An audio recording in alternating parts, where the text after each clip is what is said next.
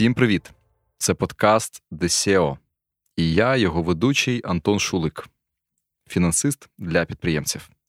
DSEO – це унікальні історії від тих, хто стоїть за кермом компаній, про їх шлях, факапи, перемоги та висновки в кожному нашому випуску.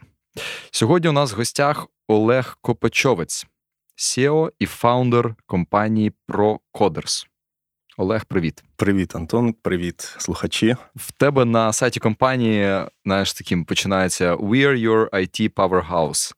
Розкажи нам трошки більше якісь такі там ключові факти, да, про що компанія і де ви станом на сьогодні, листопад 22-го року. Так, на нашому сайті є такий меседж, що ми IT Powerhouse. Чому Powerhouse? Чому Procoder це IT Powerhouse? Тому що ми даємо потрібний ресурс потрібним компаніям. Тобто ми їх підживлюємо айтішною силою. Це таке розуміння бізнесу. Щодо сприйняття Procoders, то я бачу, що Procoders повинна стати великою компанією, в якій е, люди пишаються, що вони там працюють, і з якою клієнти, наші клієнти, партнери теж пишаються, що вони з нами працюють. Це це таке. А скільки у вас зараз людей? Зараз 120. Тут знаєш дуже цікаве питання. От ти сказав, що велика компанія, де люди пишаються. Чи треба бути великим, щоб люди пишались, що вони працюють в цій компанії? Чи можна бути навіть компанією на 60 людей і робити щось цікаве, круте, унікальне, і люди будуть супер хеппі? Я думаю, що можна щось зробити і компанії там на 5 чоловік, і mm так, щось там велике, велике зробити. Я намагаюся е, знайти е, якісь приклади там компанії на 5 людей, і вона велика, але я не можу. Тобто там Google чи там Apple, хлопці в гаражі щось зробили там, чи чи Facebook е, накодували. Але воно ж потім робилося великим. То коли ти робиш якусь класну реч, за тобою тягнуться люди. Тобто, ти говориш, що ну ти не бачиш прикладів, коли п'ять людей це щось значуще. Так, я я е, не, не можу знайти їх е, у себе так по пам'яті. Мабуть, вони є. Але е, я я згадую багато прикладів, коли це велика компанія з великою кількістю людей і маленька компанія, але великий стартап. Не знаю, щоб там якісь там мільярди вони заробляли та ще в п'ятером. Ну, не знаю. Що тебе драйвить? Що тебе заряджає? Ну, заряджає успіх, коли ти щось зробив. Навіть маленьке, то воно від цього класне. Тобто get things done, така така штука, яка в мене працює. Якщо ти щось робиш, воно ну якось там не йде, не клеїться то це мене навіть так демотивує. Тому я відслідковую там за собою такі штуки, що ти там зробив. Так, і ти і ти у себе там в голові зафіксував. Так, я цю штуку зробив, і ти отримав там свою дозу ендорфіну, і ти йдеш е, робити далі. Тобто, таке для мене важна така штука, щоб з самим собою е, домовитися, що так, ти це зробив. Так, mm-hmm. відзначити. Ти екстрімом е, займаєшся якимось? Ні, я навіть я, у мене навіть багато адреналіну на роботі у компанії. Тобто я я, я це так називаю, як пригати з парашутом чи чи щось ще робити. Мабуть, ні. Ну, я можу там на, на машині якось там поганяти, покататися. Але таке от щось. Е, я я не адреналінозавісімий.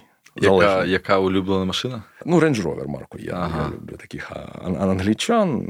Ти любиш але... комфорт, щоб з комфортом. Ну, і комфорт, і вони є драйвові.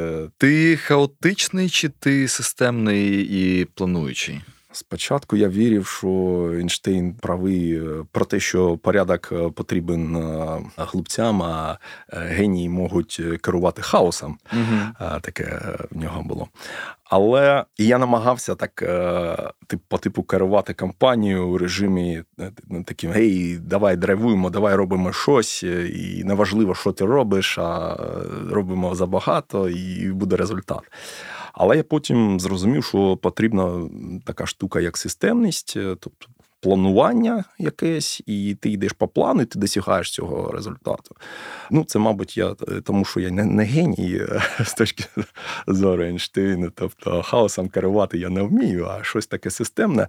А в мене стало виходити робити. А в які моменти це зрозумів? Тобто, які що було тригером? Тригером було, що в 17-18 році я втомився від е, постійного цього забігу по компанії, що постійно там суетишся, що щось, щось там робиш, і ти просто втомлюєшся, і ти говориш: Окей. А як ми можемо це трошечки систематизувати? Тобто ти дивишся на інші компанії. Спочатку ти такий самопевнений і думаєш, та вони якусь там фігню роблять, оці якісь там мітинги, ці планування. Що там можна планувати? Я не знаю, що буде там через рік. Як це можна Знайомо, планувати?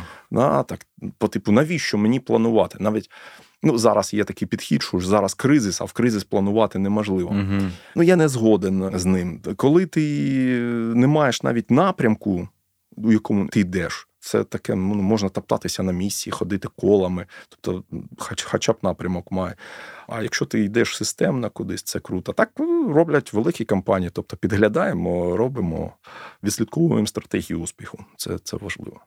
Я не пам'ятаю звідки це, але десь була порада, що в кризову ситуацію лідеру треба швидко направити команду в певному напрямку, навіть якщо цей напрямок буде невірним. Ми розвернемося, підемо в іншу сторону, але буде значно гірше, якщо команда буде топтатись на місці.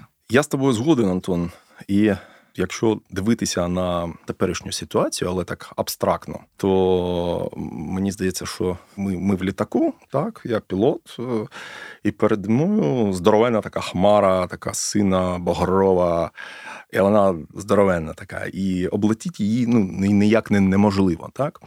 От як ти гадаєш, от що робити пілоту літаку у, у, у такому випадку? Шановні пасажири, пристебніть ремені. Так. А, Тобто, дивись, є три стратегії у людини: це бігство, тобто біжати кудись, ховатися.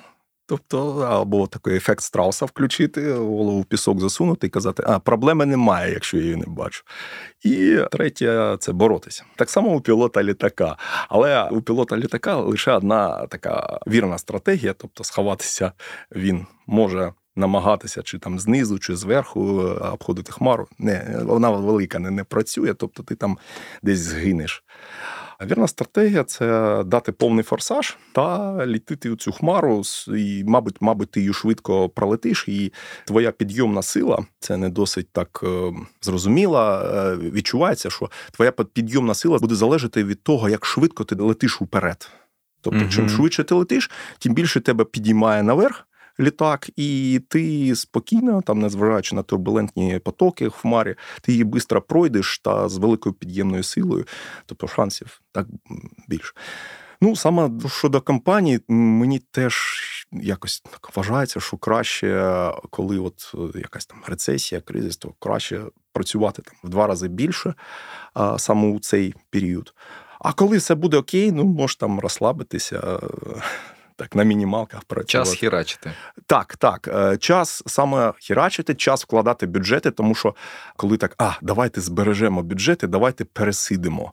Це оце якось е, на набігство. Е, тобто, ти ти питаєшся пересідати там рік чи два, а потім ти будеш чекати, а а, а почнемо зростати. А ну воно, воно може так не статися, що пересидиш. Ну не пересидиш там, кризис затягнеться, чи щось там, якийсь чорний лебідь да, прилетить, тебе там. Повністю поховає. І ну, є компанії, які я дивлюсь, такі, які такі. Та ні, ну нема рецесії, ну ні, ну у нас же там, поки клієнти є, все окей. Ну там відвелилося парочку клієнтів. Ну окей, ну ми продовжуємо працювати. Ну нічого, нічого. Ми там там ну, сидимо, все окей буде. Це теж така. Може, оптимісти. Навіть не знаю. Ну, це такі страуси, страуси, ага. компанії страуси є такі. Я щось згадав, ти коли на машині заходиш в такий там поворот градусів 90, ти до певного моменту ти трошки скидаєш швидкість, угу. але з певного моменту ти маєш дивити на газ, і воно тобі допомагає вийти в правильній траєкторії, по суті. І це ж е, ну таке non-natural, е, що тебе в мозку на тормоз зжати, угу. да, давити, а тебе треба ну, форсаж давати. Це от пересилити себе, вкладати там бюджети в маркетинг. О, як Та ми ж там гроші бережемо, там щоб, щоб що. Угу. Не навіщо вам гроші, якщо ви припините своє існування. Ну, клієнтів не буде. Тобто там маркетинг, продажі, якісь оптимізації. Тут знаєш, що цікаво зараз. Е, ми записували випуск е, з Артемом, який проходив е, ситуацію вторгнення Росії в 2014 році. Угу. І от ми говорили, я зрозумів, що в принципі він в ролі SEO, йому було значно простіше зараз в лютому 22-го року, бо вже був досвід і було розуміння, як, як цю ситуацію проходити. Для мене особисто лютий 22-го був першим досвідом, і було певне нерозуміння, тобто, взагалі, що відбувається. І от, знаєш, я зараз ми з тобою говоримо, і я розумію, блін, є же там курси водіння авто по польоду, екстремальні, да? Да, да?